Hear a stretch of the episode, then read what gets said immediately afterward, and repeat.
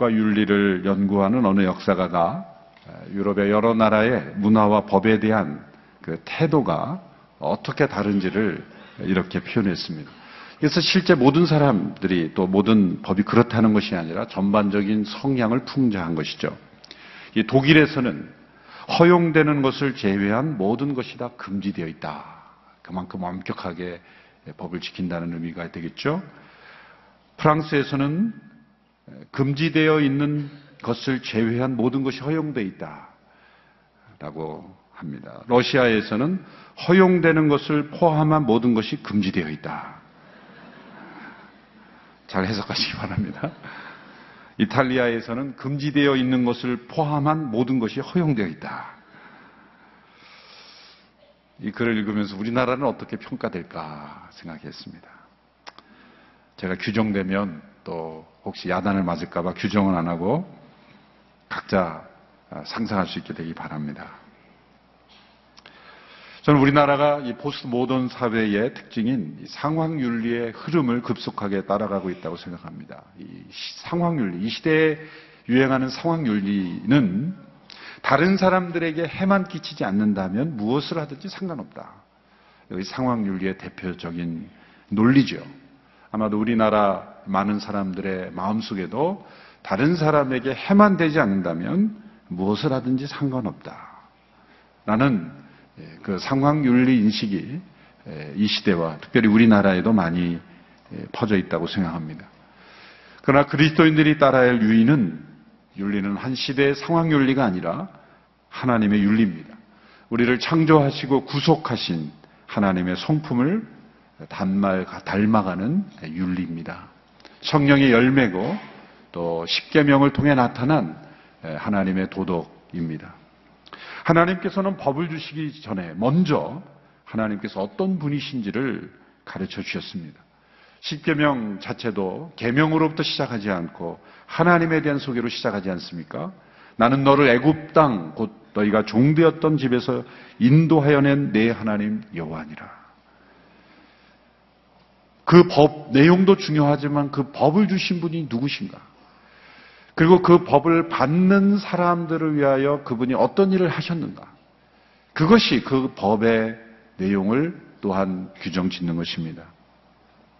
하나님께서 어떤 분이시며 그분께서 베푸신 은혜가 어떤 것임을 먼저 말씀하시고 이 법을 주신 이유는 무엇입니까? 이 법을 지킴으로 은혜를 얻어야 한다는 것이 아니라 그 법이 은혜를 얻는 수단이 아니라 그 은혜에 대한 반응, 그 은혜에 대한 책임, 그 은혜에 대한 응답을 말씀하신 것입니다. 왜 이러한 율법이 주어졌는가라는 질문에 단지 하나님이 그렇게 명령하셨으니까 라는 대답만으로는 합당치 않습니다. 하나님께서 먼저 은혜를 베푸시고 그리고 그 법을 지킴으로써 그 하나님의 은혜로운 성품을 닮아 가는 것이니까 지켜야 한다. 라는 대답을 할 수 있어야 합니다. 하나님 이스라엘 백성들을 출애굽을 통해서 자유케 하셨죠. 그런데 왜 자유를 제한하는 법을 주시냐라고 질문할 수 있습니다. 하나님 이스라엘 백성들을 출애굽하게 하심으로써 새로운 하나님의 질서를 이 세상과 다른 차별된 구별된 거룩한 하나님의 질서를 세상에 보여주기를 원하셨던 것입니다. 그래서 그들을 특별한 보물이요 제사장 나라요 거룩한 민족이다 라는 정체성을 부여해 주신 것입니다. 그들의 실제 상황은 다릅니다. 그들은 아직 거룩한 민족으로 변화되지 않았습니다. 여전히 광야를 살며 불평하고 있고 불만하고 있고 하나님보다는 이 세상이 크게 보이고 그리고 우상을 섬기는 그런 성향이 짙은 백성에도 불구하고 하나님은 그 백성을 향하여 너희는 거룩한 민족이다. 너희는 제사장 나라다. 그런 정체성을 먼저 부여해 주시는 거죠. 그리고 나서 법을 주십니다. 그 법을 통해서 하나님께서 원하시는 그러한 나라 백성으로 변화되어 가기를 원하시는 것이죠. 하나님은 출애굽을 통해 얻은 자유를 책임으로 전환시켜 주시는 겁니다. 여러분 자유란 무엇입니까? 자유란 무엇인가에 대한 가장 일반적인 대답은 하고 싶은 것을 하는 것입니다. 맞습니다. 그러나 정확한 답은 아닙니다. 자기가 하고 싶은 것을 하는 건 분명 자유입니다. 그러나 자기가 하고 싶은 것을 하게 되면, 하고 싶은 대로만 하게 되면 그 자유는 오래 가지 못합니다. 결국에는 하고 싶은 것을 할 자유를 잃어버릴 수도 있습니다. 우리는 우리의 생활 속에서 자유가 무엇인지를 알 수 있는 많은 경험을 하죠. 모든 운동 경기는 정해진 규칙을 지킬 때만 그 안에서 자유롭게 운동할 수 있습니다. 육지에 있는 동물은 육지에 살 때 자유로울 수 있는 것입니다. 육지에 있는 동물이 답답하다고 자유롭게 살고 싶다고 바닷속에 뛰어들면 어떻게 되겠습니까? 바닷속에 있는 물고기가 바닷속에만 사는 것이 답답하여 바다를 벗어나 육지로 올라오면 어떻게 되겠습니까? 하늘을 나는 새가 그 하늘을 벗어나고 싶어서 그 작고 가날픈 다리로 육지를 뛰어간다고 생각해 보십시오. 그게 자유로운 것일까? 동물은 육지를 뛰어나야 자유롭고 새는 하늘을 날아 자유롭고 물고기는 물속에서 헤엄쳐 자유로운 것입니다. 존재하는 모든 것에는 목적이 있고 그 목적을 이루기 위해서는 제한과 규칙이 주어지는 거예요. 그리고 그 제한과 규칙을 지킬 때만 그 법 안에서만 자유로울 수 있는 거죠. 그러므로 진정한 자유란 하고 싶은 대로 하는 것이 아니라 해야 하는 것을 하는 것이다. 라는 것이죠. 자유란 무엇 무엇으로부터 벗어나는 것만이 아니라 무엇 무엇으로 향하는 자유인 것입니다. 인간에게 그렇다면 자유는 무엇입니까? 인간이 하고 싶은 대로 하는 것이 인간의 자유가 아닙니다. 인간이 창조된 목적대로 사는 것이 자유인 것입니다. 인간이 창조된 목적대로 살지 못하게 되었습니다. 죄 때문에. 죄 가운데 있는 인간이 스스로 살고 싶은 대로 사는 것이 자유인 줄 알았지만 그런 자유를 잃어버린 오히려 종된 삶이었다는 거죠. 하나님은 죄와 사망으로부터 우리를 건져내셨습니다. 이 세상 모든 사람들이 다 자유인으로 사는 것 같지만 다 죽음의 종으로 삽니다. 죽음의 노예로 삽니다. 죄의 종으로 삽니다. 주례굽이란 바로 죄와 사망의 종된 우리로부터 우리를 자유케 거예요. 그럼 그것으로부터 나온 것이 자유인가 아닙니다. 하나님을 향하여 하나님께 순종하고 하나님을 사랑하는 창조된 목적으로 나아가야만 진정한 자유인 것입니다. 그러므로 이게 자유란 무엇입니까? 스스로 하고 싶은 대로 사는 것이 아니라 하나님의 생명의 성령의 법을 따라 순종하며 사는 것이 자유입니다. 우리에게 자유는 순종입니다. 하나님에 대한 사랑입니다. 오늘 우리가 함께 읽은 이 출애굽기 21장부터 23장까지는 이제 10계명의 속편이다. 해설편이다. 또 구체적인 적용편이다라고 말할 수가 있습니다. 10계명의 영적 법칙을 어떻게 생활에서 적용할 것인가에 대해서 말씀해 주신 거죠. 그 첫 번째 케이스가 바로 종에 관한 법입니다. 그런데 그 시대 문화에서 한 나라의 일종의 법전인데 제 1장에서 종에 관한 규례부터 나오는 것은 매우 이례적이고 매우 특이한 것입니다. 당시에 많은 사람들에게 알려졌던 이 함무라비 법전이라는 그 법전, 오늘날에도 알려진 그 당시의 법전에는 이 종에 관한 규례가 제일 마지막에 나온다고 합니다. 그만큼 비천하게 여기고 제일 나중에 달아도 되는 그렇게 중요하지 않게 여기는 그런 법이라는 이 의미를, 상징을 보여주는 거죠. 그런데 하나님께서 이스라엘 백성들에게 주신 10계명의 10계명은 대헌장과 같은 것이고요.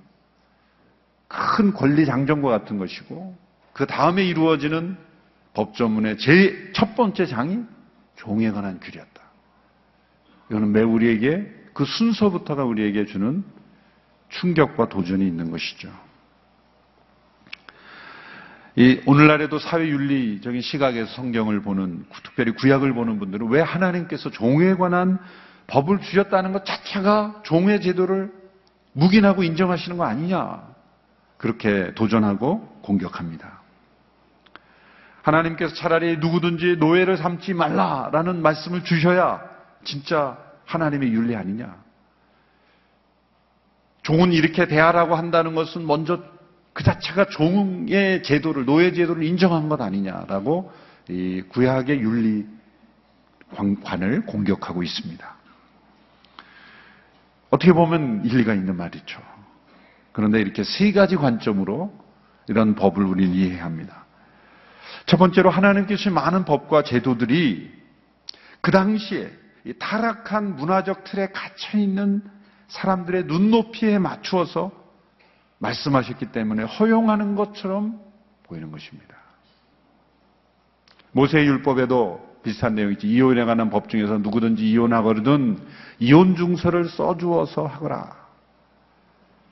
그거를 잘못 해석하면 아 이혼할 수 있고 얼마든지 이혼 증서만 주면 얼마든지 가능하구나 그렇게 해석한 거죠. 바리새인들이 그랬죠. 그는 뭡니까? 그 당시에 타락한 사람들이 여성을 함부로 내버리는 것을 막고 그 여인의 인권을 보호하기 위해서 이혼 증서라는 것을 장치를 한 거예요. 존 칼빈 종교개혁자 존 칼빈 이를 적응 조금 어려운 단어죠. 적응, accommodation, 적응이라는 단어로 설명했어요. 마치 우리 부모가 어린 자녀와 대화할 때 이제 옹알이를 막 시작하는 자녀와 대화할 때 어떻게 합니까? 부모도 옹알옹알 해야 돼요. 제가 설교하듯이 그 옹알이 자녀에게 대화하면 인생의 목적은 하나님을 사랑하고 존중하는 것이며 알겠느냐? 그냥 옹알옹알 모르죠. 그럼 어떻게 같은 수준에서 옹알옹알 해야 되는 거예요. 그러면 그 부모가 옹알옹알 하는 것을 녹음기에 딱 달아가지고 이제 어느 청문회를 하는데 이 사람의 의식 수준은 이 정도입니다. 라고 발표를 하면 많은 사람들이 야, 저 사람의 정신 상태는 저거밖에 안 되는데 우리가 저 사람을 지도자로 말이 안 되는 거죠. 하나님의 윤리의 수준을 그 타락한 그 시대의 사람들에게 맞춰서 하나님이 종을 삼지 말라 해도 그 말을 마음에 새기고 변화받을 수 있는 사람, 수준이 안 되는 그 사람들에게 눈높이에 맞춰서 그냥 옹알이로 말씀해 주시는 거예요. 너희들이 종을 이렇게 해야 된다. 그것을 이 단계를 세워서 하나님께서 인간과 교통하시는 거예요. 그걸 적응이라는 단어로 설명했죠. 그것은, 그것은 인정했다는 것이 아니라 하나님께 계단을 놓아 주시면서 이끌어 가시는 하나의 방법이죠. 하나님께는 합당하지 않지만 사람들과 소통하시기 위해서 일시적으로 용납하시는 그러한 경우들이 구약에 특별히 많이 많습니다. 적응하시는 하나님을 보여주는 거죠. 두 번째는 당시 이스라엘 민족에게 주신 오늘 본문에 나타난 종의 제도를 볼 때도 다른 제국들의 타락한 노예 제도와는 질적으로 엄청난 차이가 있습니다. 그리스 로마나 또 후에 유럽이나 미국에서 있었던 아프리카의 많은 사람들을 노예 매매하는 그리고 그들의 인권을 완전히 짓밟는 그 시대의 어떤 노예 제도와는 너무나 차별화된 그러한 제도죠. 일종의 계약 노무자의 성격이라고 할까요? 경제적인 어려움을 통해서 일시적으로 노동을 통해 그들의 빚을 청산하는 어떤 계약직으로 생각해야 하는 것입니다. 근본적인 차이가 있습니다. 그 윤리 수준이 굉장히 높은 상상을 초월하기 어려운 그 당시에 고대 근동에 있던 다른 나라들의 제도와는 근본적으로 구별된 그런 내용을 볼 수가 있습니다. 이제 이후에 함께 그 내용을 살펴보겠습니다. 세 번째로 그러나 하나님께서 이 종에 대한 규례를 주실 때는 거의 당대는 금지하는 효과를 가질 정도로 엄격했을 뿐만 아니라 후대에는 궁극적으로 그 제도를 폐지하는 그 자체가 없어지도록 하는 의도를 가진 제도였다는 거예요. 하나님께서는 결코 이 종의 제도를 하나님의 창조 질서의 일부로 간주하시진 않습니다. 그것을 보여주기 위해서 어쩌면 지키기 어려울 정도로 파격적인 보호와 권리를 말씀하신 것입니다. 다른 문화의 제도들에서는 노예주의 운명은 아, 노예의 운명은 노예주에게 전적으로 달린 거예요. 재산과 같은 거예요. 모든 처분이 다 주인에게 달려 있는 거예요. 주인이 죽일 수도 있고 살릴 수도 있고 마음대로 팔 수도 있고 어떠한 제도도 없이 주인의 생각이 곧 법이었습니다. 그러나 하나님께서는 첫 번째 내용에서 이 종의 지위와 보호를 그 당시로 볼 때는 급진적일 정도로 차원이 다른 법을 만들어 주셨습니다. 이제 구체적인 내용을 1절에 11절의 말씀, 이 내용이 21장 전체가 종교에 대한 규례인데 1절부터 11절까지의 내용만 우리가 함께 살펴보겠습니다. 이 내용만 봐도 이 종이 주인과 동등한 인격을 가진 종에 대한 평등과 사랑의 원칙을 말씀하고 있습니다. 첫 번째 중요한 원칙은 2절에 나와 있습니다. 2절 말씀 우리 같이 한번 읽어볼까요? 21장 2절 시작. 만일 내가 히브리 종을 사면 그는 6년 동안 너를 섬겨야 한다. 그러나 7년째에는 그가 대가 없이 자유롭게 나갈 것이다. 6년 상한제죠. 어떠한 이유로 인해서 종이 되었든지가 이건 남자 종에 일단 해당하는 겁니다. 6년 이상은 종살이를 하지 못하도록 돼 있어요. 그 금액이 아무리 많고 또 어떠한 이유에서든지 간에 6년까지만 종살이를 하고 제 7년째는 대가 없이 무조건 자유인이 되는 것입니다. 학자들 간에는 이 7년째가 매 안식년 7년마다 돌아오는 이스라엘의 율법에 있는 안식년의 주기인가 아니면 종이 된 이로부터 7년째인가 거기에 대해서는 의견이 좀 다릅니다. 오늘 본문을 보면 이제 6년 동안 섬겨야 된다 그랬는데 또 한편에서는 안식년 주기로 말씀하신 것이라는 주장도 만만치 않습니다. 그러나 어떤 경우에든지 간에 6년은 넘을 수 없다. 만약 안식년 주기로 이것을 해석한다면 1, 2년만 섬겨도 안식년이 돌아오면 끝나는 거죠. 이것은 경제적인 빚의 관계도 마찬가지입니다. 누구에게 빚을 지면 이제 7년씩 7번 돌아오는 희년이 되는 안식년에는 모든 빚이 다 탕감이 됩니다. 그럼 많은 사람들이 이렇게 거꾸로 악하게 생각하겠죠. 그러면 안식년 되기 바로 전에는 많은 빚을 지고 이제 내년에는 안식년 되니까 그냥 탕감 받으면 되겠다. 그렇게 생각할 수 있어요. 여러분 표정 보니까 어, 그런 생각 난 안 해봤는데 제가 굉장히 악한 사람이죠. 저는 안식년에 비탕감 제도를 볼 때, 아, 그러면 그 안식년 직전에 돈을 많이 빌리고 이제 내년에 탕감이니까 그, 그런 사람이 나오겠네? 나올 수 있겠죠. 그렇게 생각합니다. 그럼 거꾸로 생각하세요. 그럼 누가 함부로 빌려준대요? 그 법을 아는 사람이 이제 연말에 빌려주면 내년에 안식년 돌아오면은 그 못 받을 게 뻔한데 누가 그렇게 빌려준답니까? 그러니까 그건 뭐냐면 만일 빌려준다면 내가 주는 것으로 생각하고 빌려주는 거죠. 그 정도로 빚을 거예요. 그래서 자동적으로 서로 간에 원하는 살만한 빚을 차단시킬 뿐만 아니라 그리고 어려운 상황에 있다면 그냥 거저 도, 와준다 받을 수 있으면 좋고 못 받으면 뭐할수 없고 라는 차원의 어떤 긍휼과 사랑으로 하나 될 수 있는 기가 막힌 제도가 운행되고 있었다는 거예요. 세상의 어느 법도 그런 법이 지금도 실행될 수 있는 나라는 없어요. 사실 인간의 타락한 심성 때문에. 이 법이 이스라엘 백성들이 그대로 지켰다면 그 나라는 정말 하나님 나라의 질서가 움직여지는 나라죠. 이것도 마찬가지죠. 6년 동안만 종으로 섬기고 7년째는 대가 없이 자유인이 되는 거예요. 이거는 그 당시에 평생 혹은 대대로 대를 이어서 종이 되는 다른 나라의 노예 제도와는 근본적으로 차원이 다른 거예요. 이것 자체가 벌써 다른 질서를 보여주는 것 아니겠습니까? 또 자유인이 될 때는 퇴직 수당까지 넉넉히 주라 이 말씀이 있어요. 이 말씀은 신명기에 이제 보충하는 말씀이 나오는데 신명기 15장 12절에 14절을 보십시오. 같이 한번 읽어볼까요? 신명기 15장 12절 14절 시작.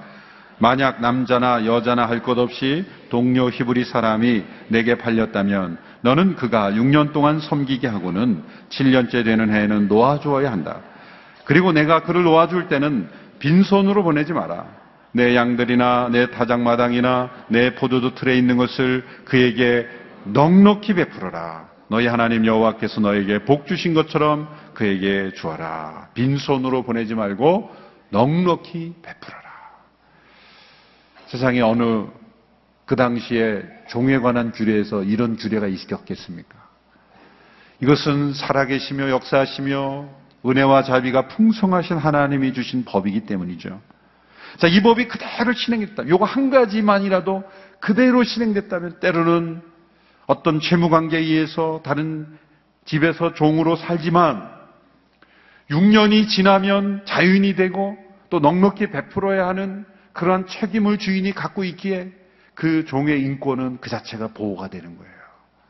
평생 노예라고 생각하는 사람과 6년만 지나면 군 복무가 지나면 다시 그 사회로 돌아올 수 있다는 기대 때문에 그냥 버티는 거 아니에요, 힘들어도.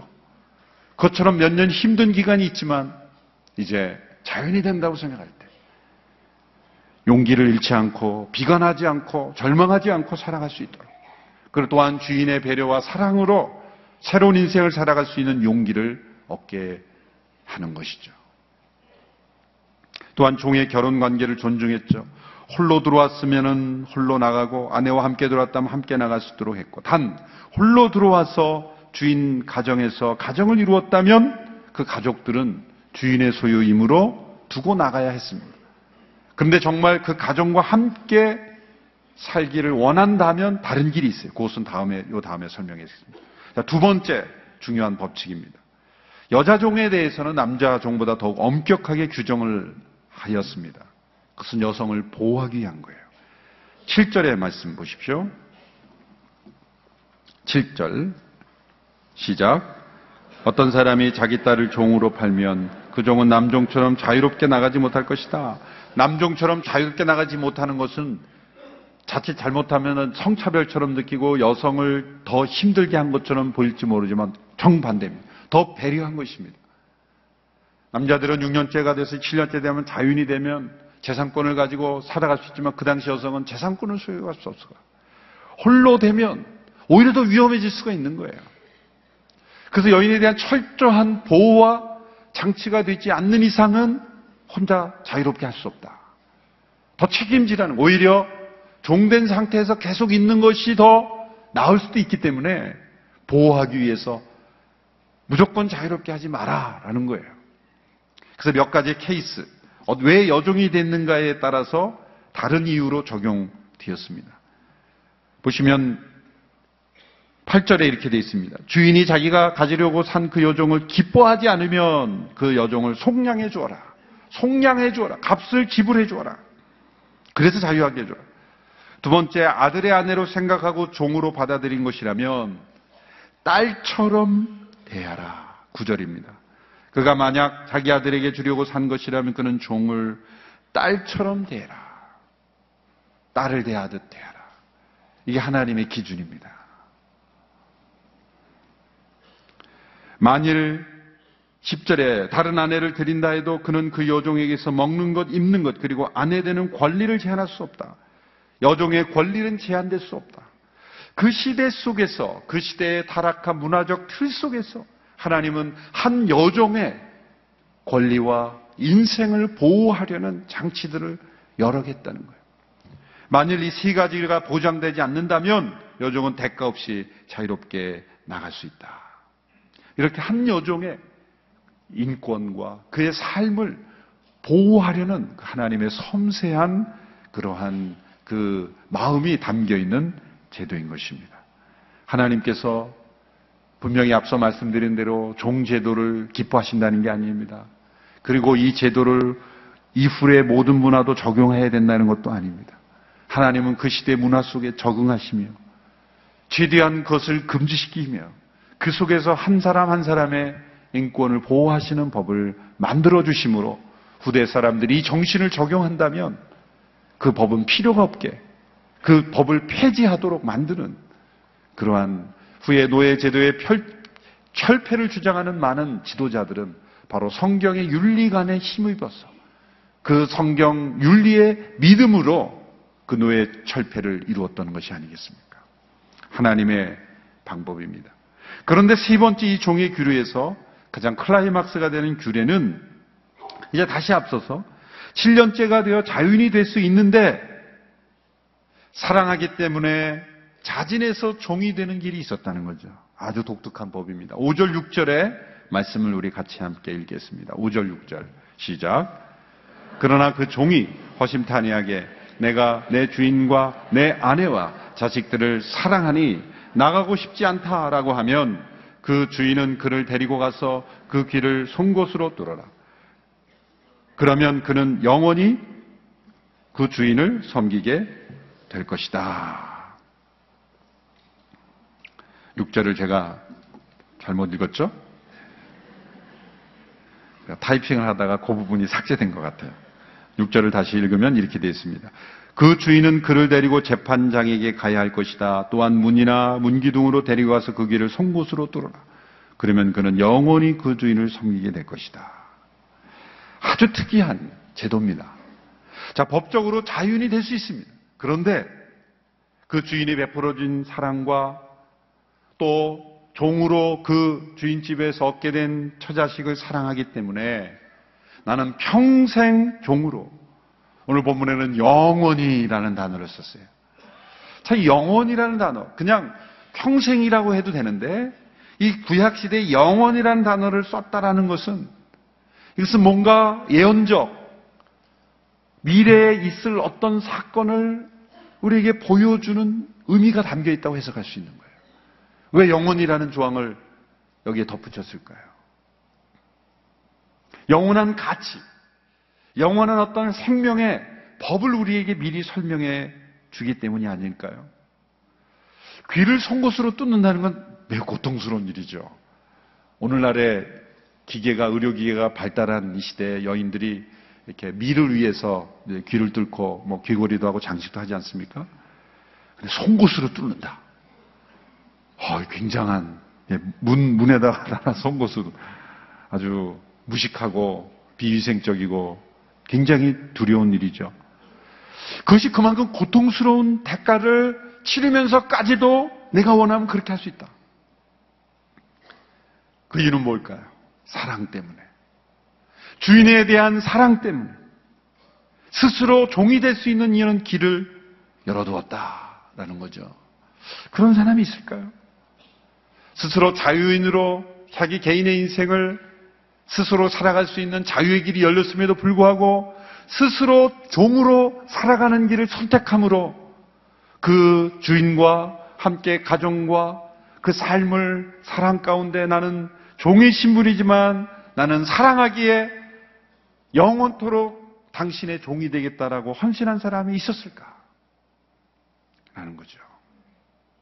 여러분, 우리는 이러한 제도를 통해서 과연 그렇게 귀를 뚫은 사람이 있으니 없느냐는 우리가 고증할 길은 없어요. 그러나 하나님께서 이 백성들에게 이 제도를 통해서 우리에게 뭔가를 암시해 줍니다. 영원히 스스로 종이 되는. 원치 않아서 종이 어쩔 수 되는 게 아니라 스스로 원해서 사랑으로 종이 되는 그러한 길이 있었다는 것. 그 우리에게 어떤 모형, 예언을 보여주는 거죠. 그것은 하나님을 사랑하고 우리를 사랑하시기에 스스로 영원한 종이 되셨던 예수 그리스도. 그분의 모형을 보여주는 것이죠. 죄인을 구원하는 대가가 단지 귀를 뜯는 고통이 아니라 자신의 온 몸을 피 흘려 찢겨 죽임 당해야 되는 고통임에도 불구하고 스스로 종이 되기로 결정하신 예수 그리스도. 그분을 보여주시는 거예요. 예수님은 우리를 위하여 하나님을 사랑해서 스스로 귀뚫은 종이 되신 것입니다. 자신의 신부인 교회를 사랑하셨고 그 자녀들을 사랑하셨고 아버지신 하나님을 사랑하심으로 스스로 채찍에 맞고 가심 연류관을 쓰시고 십자가에 못 박히고 창에 허리를 찌르는 고통으로 종이 되신 것입니다. 예수님이 귀뚫은 종이 되신 거예요. 여러분, 우리는 스스로 자유롭게 선택할 수 있는 자유가 있습니다. 하나님 우리 인간에게 주신 자유의지로 우리는 스스로 죄악된 길을 선택할 수도 있고 하나님을 섬기는 그러한 삶도 선택할 수 있습니다. 우리 자신이 원하면 세상을 주인으로 섬기며 살 수도 있습니다. 하나님은 인격적인 분입니다. 하나님은 특별한 경우가 아니라면 우리가 선택하는 것을 따라 살도록 허용하십니다. 붙잡지 않으실 것입니다. 만일 우리가 예수님을 믿고 따르는 것이 부담스럽고 마치 지기 싫은 짐을 이 종살이를 언제 벗어나나 예수님을 믿고 섬기는 것이 이 멍해를 언제 벗나 그렇게 종이라 여기고 부담스럽게 여기고 굴욕적으로 느껴서 이것을 벗고 자윤으로 살아가겠다 라고 생각한다면 그러한 선택도 어쩌면 하나님은 어느 정도 허용하실 거예요. 그만큼 우리의 놀라운 자유의지의 선택이 우리에게 있는 거예요. 하나님 버리신다는 것이 아니라 우리 자유의지의 선택대로 우리는 우리가 예배에 나오지 않으려면 안 나올 수 있잖아요. 성경 읽지 않으려면 안 읽을 수 있잖아요. 다 우리의 선택의 자유죠. 그러나 과연 그것이 우리가 자유케 되는 것일까? 예수님을 믿고 하나님을 섬기는 것이 멍해처럼 느껴져서 나는 섬기고 싶지 않아. 나는 자유한 인생이 살고 싶어. 그게 진짜 자유일까? 스펄전 목사님은 이렇게 고백하셨습니다. 만약 그리스도를 섬기는 것이 족쇄라면 주여 갑절의 족쇄를 채워 주십시오. 만약 그리스도를 섬기는 것이 멍해라면 주여 머리끝부터 발끝까지 멍해로 묶어 주십시오. 왜냐하면 우리가 그리스도로 멍해로 묶여지는 것이 유일하며 완전한 자유이기 때문입니다. 스펄전 목사님은 자신의 주인이신 그리스도에 대한 사랑 때문에 귀를 뚫은 종이 되기를 원하셨습니다. 주인을 사랑하기에, 함께 가족된 교회를 사랑하기에, 스스로 사랑의 종이 되기를 결정하신 것입니다. 이 본문을 우리가 적용하면서 우리 모두가 예수님처럼, 스펄전 목사님처럼, 손양원 목사님처럼 귀 뚫은 종으로서 그리스도의 종으로 우리 모두가 헌신할 수 있게 되기를 바랍니다. 그래서 천국에 가면 모든 분들이 다 귀뚫은 분일 겁니다. 어느 여성분은 저는 이미 뚫었는데요. 그런 귀뚫은 게 아니라 순종의 보석을 달 수 있는 또 기쁨의 보석, 거룩의 보석을 달 수 있는 귀뚫은 종. 하나님의 음성을 들을 수 있는 귀로 열리고 또 순종하며 주님을 기쁘시게 하는 일에 사랑으로 스스로 자원함으로 종이 되는 것이 귀뚫은 종이에요. 직분 때문에 하고 어쩔 수 없어 하고 눈치 때문에 하고 부탁이니까 하고 그런 게 아니라 스스로 사랑해서 자원함으로 섬기는 종이 되는 것이 귀뚫은 종이 된다는 거예요. 우리 모든 오늘리교회 성도님, 우리 모두가 함께 이 아침에 귀뚫은 종으로 헌신할 수 있게 되기를 바랍니다. 고통스러울 거예요. 문에다 대고 송곳으로 귀를 뚫으니 얼마나 고통스러울까. 스스로 사랑으로 종이 된다는 것은 고통스러운 일입니다. 자기 십자가를 짓는다는 건 고통스러운 일입니다. 그러나 그것이 가장 자유케 되는 길인 줄로 믿습니다. 우리가 함께 이 찬양으로 마무리하기 원합니다. 오직 주의 사랑에 매여. 이 가사를 잘 읽어보면 주님의 사랑에 매여 종이 되는 것, 그것이 우리의 기쁨이요, 감사요, 우리의 영광이요, 우리의 즐거움입니다. 귀뚫은 종으로 살기를 원합니다. 우리가 함께 헌신한 마음으로 오직 주의 사랑에 매여 찬양을 부르며 함께 마무리할 수 있게 되기를 바랍니다. 사랑에 매여 내 영기가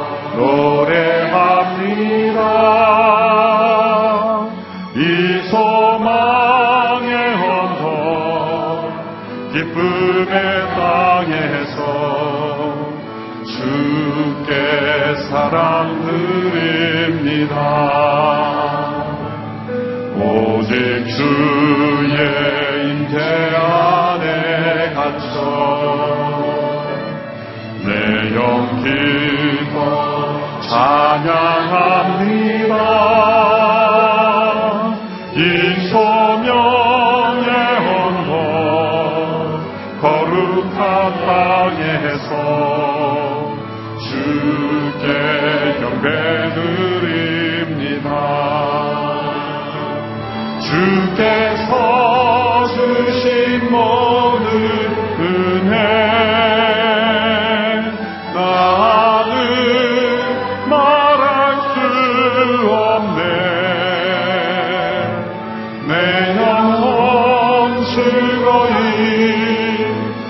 따르렵니다.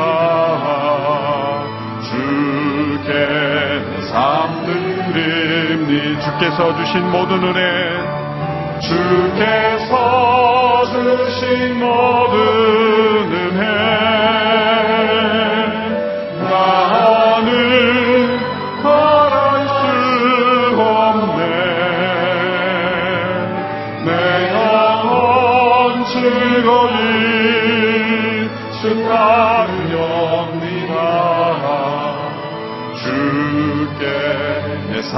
드립니다 이 시간 잠시 기도하겠습니다 하나님 귀뚫은 종으로 주님을 섬기기를 원합니다 영원토록 주의 종이 되기를 원합니다 주님을 사랑하기에 구원의 은혜를 베풀어 주신 주님 날마다 함께 하시며 인도하시며 공급하시는 은혜를 베풀어 주신 주님 주님을 섬기는 것이 나의 기쁨입니다. 주의 사랑에 매이는 것이 나의 자유입니다.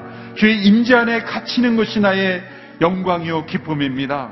주님 귀뚫은 종으로 살겠습니다. 자원함으로 종이 되겠습니다. 주의 종으로 살겠습니다. 헌신하며 함께 기도하며 나가겠습니다.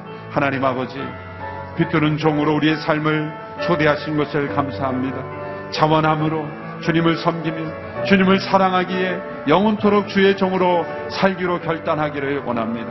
우리를 위하여 십자가에 못 박혀 죽으심으로 귀뚫은 종이 되으신 주님, 우리에게도 자기 십자가를 지고 나를 따르는 종의 삶으로 초대하신 것을 감사합니다.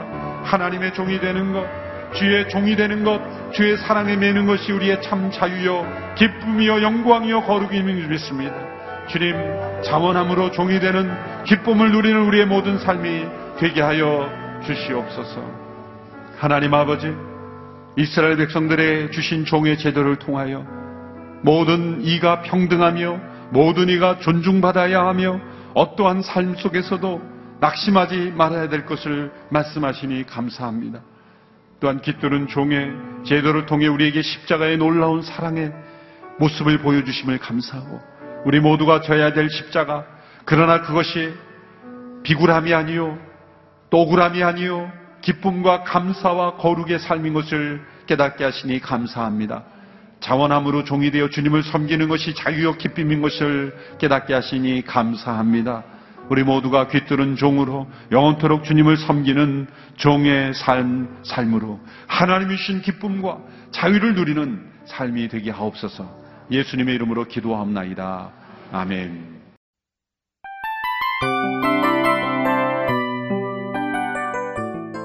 이 프로그램은 청취자 여러분의 소중한 후원으로 제작됩니다.